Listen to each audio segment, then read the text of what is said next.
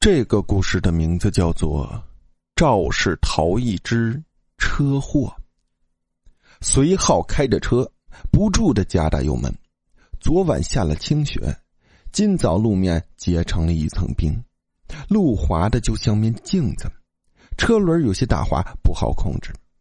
他还在加大油门，快速的躲闪着身边的车，心跳随即加快，归心如箭。刚拐过一个大角度的弯道，突然看见马路中央站着一位穿裙子的女人。女人站在那里，一丁点躲闪的意思都没有。随后用力按了按喇叭，没有减速。他以为女人会躲开，谁知女人一动不动。眼看着就要撞上的时候，随后不得不调转方向盘，避开女人。就在这时，随后看见迎面开过来一辆重型卡车，只听“轰”的一声巨响。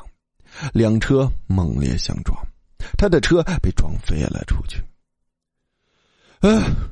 随后尖叫一声，直挺挺的从床上坐了起来，满头冷汗，惊恐万分。稍稍定定神，这才发现天已大亮，原来做了一个噩梦。随浩是个胆小之人，他觉得这个噩梦一定会给他带来厄运。他抹了一把汗，拿起了电话，打给他的秘书王林。他说：“小王，今天我不在状态，公司里的事儿你多上点心啊。有什么事儿打电话给我。”是，总经理，您好好休息。听着王林卑微奉承的声音，随后的心里特别舒服。自己以前也这样卑微过，那滋味让他咬紧牙关，变成了现在这样的人上人。不容易呀！他自我陶醉了一番后，穿着睡衣走到了客厅，打开电视，竟然没台。他按了一圈，都是沙沙的雪花，气得他扔了遥控器，一屁股坐在沙发上。突然，他的手机响了，他拿起了手机，上面写着“妈妈”。他连忙接起了，叫了一声“妈”。电话里很半天才有人说话，不是他的妈妈，是一个男人的声音。小吴啊，我是你二舅，你妈快不行了，快点过来，还能见她一面。随后的手机啪嗒掉在了地上，他慌忙跑进卧室去穿衣服，现在什么也顾不上了。他钻进车里，猛踩油门，路还真滑。昨天的小清雪在路面结了一层冰，可他猛踩油门，归心似箭。他是个孝子，母亲是他唯一的依靠。他曾经哀求老母亲搬过来和他一起住。可是老母亲舍不得家里那点地，他说：“这里有你爹的坟，我走了他会孤单的。”随浩没有强求母亲，只要有空，他就会回家看看母亲，和他唠唠父亲，唠唠从前。现在随浩的眼里蒙上了一层雨雾。一个急转弯路口，随后快速的打着方向盘。突然，路上出现了一个女人，穿着坎袖的连衣裙，风雪中站在路中间，格外扎眼。随后已经想起了昨晚的梦，他的头嗡一下炸开了，手忙脚乱的扭动着方向盘，车像蛇一样前行。他想起了他避开女人的后果，撞上了一辆飞驰的货车，那么他应该停下来。可是脚不听使唤的，继续踩着油门。他不想死，避不开女人，停不下车。他闭着眼睛撞了上去，车一个颠簸后停了下来。他的额头重重的撞在了方向盘上，一阵生疼。他打开车门跳下车，没有触目的血红，没有血淋淋的尸体。刚才他撞的女人去哪儿了？他仔细的看了看车下，什么也没有。他惊讶的皱眉。最后跳上了车，继续出发。到老家的时候，天已经黑透了。他家的小院里静悄悄的，烟筒里冒着青烟。他推开门走进去，母亲正蹲在灶台下，看见他回来一愣：“小吴，你咋回来了？”母亲的声音让他瞬间呆滞。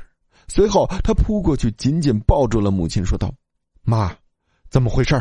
我二舅给我打电话说你病重了，母亲听了也很纳闷，拉着他的手说：“瞧你急得满头大汗，妈没事儿，挺好的，正好妈妈做了饭，你来吃吧。”说完，把他推进了屋里。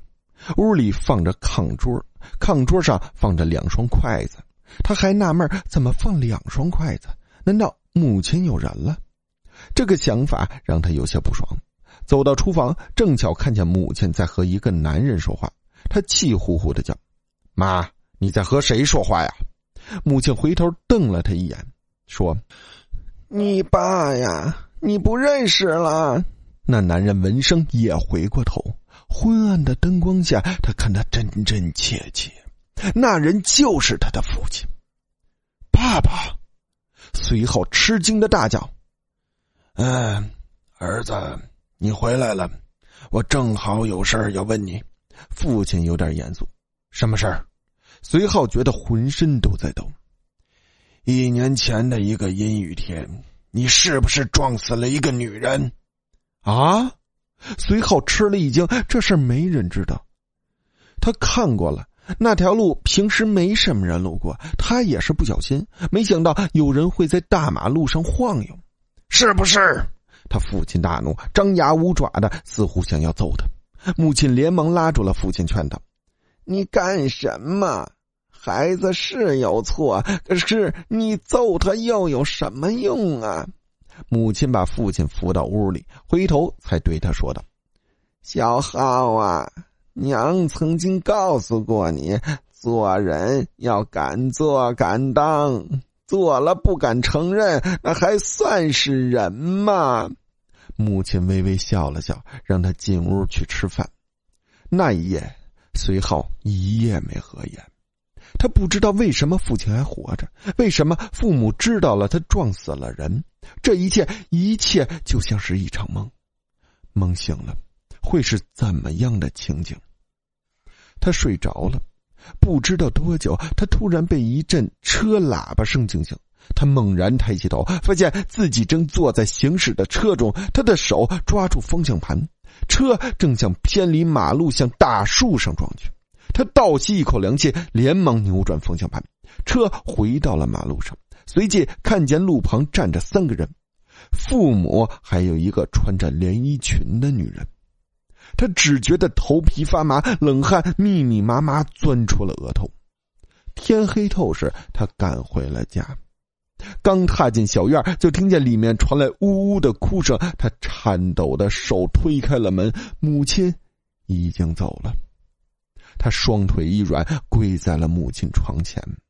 随后凄厉的喊了一声“娘”，恍惚间看见母亲突然坐起，冲着他微微一笑，道：“小浩呀，记住妈妈的话，做错了事就要承担。”娘，随后哽咽的哭着，二舅把他扶起来说：“别哭了，你娘已经走了。”随后悲戚的站起，心像是被割去了一块肉。随后他为母亲办了丧礼，可我迷迷糊糊的总听见母亲在说：“做错了事儿，一定承担，承担。”他被这声音折磨的心烦意乱，他想去自首，可是他的公司怎么办？那可是他多年的心血。他舍不得，再说他撞死人已经时隔一年了，又没人发现，他干嘛还要自求烦恼？在他思前想后之后，他没有选择母亲的话，返回城里的时候，他特意没有自己开车，而是叫来了司机，他则坐在了司机的后面，要是有个万一，司机还能替他阻挡。车又行到了急转弯处，他死死的盯着前面没有穿连衣裙的女人，挡在路中间。他刚要松上一口气，突然“砰”的一声巨响，他只觉得浑身一阵的剧痛，整个人飞了出去，正好落在了路边。他努力的睁开眼睛，恍惚间看见一个穿着连衣裙的女人冲着他怪笑，让他毛骨悚然，双目暴睁。第二天。全城的新闻报纸头版头条：城郊东大直路发生重大交通事故，造成一死两伤。据新闻报道，此次事故发生的非常匪夷所思：一辆轿车和一辆大货车发生碰撞，双方驾驶员只是轻伤，坐在小轿车后座的男人被撞飞了出去。救护车来时已经没了生命气息。据医生透露，此人并不是死于外伤，而是被活活吓死的。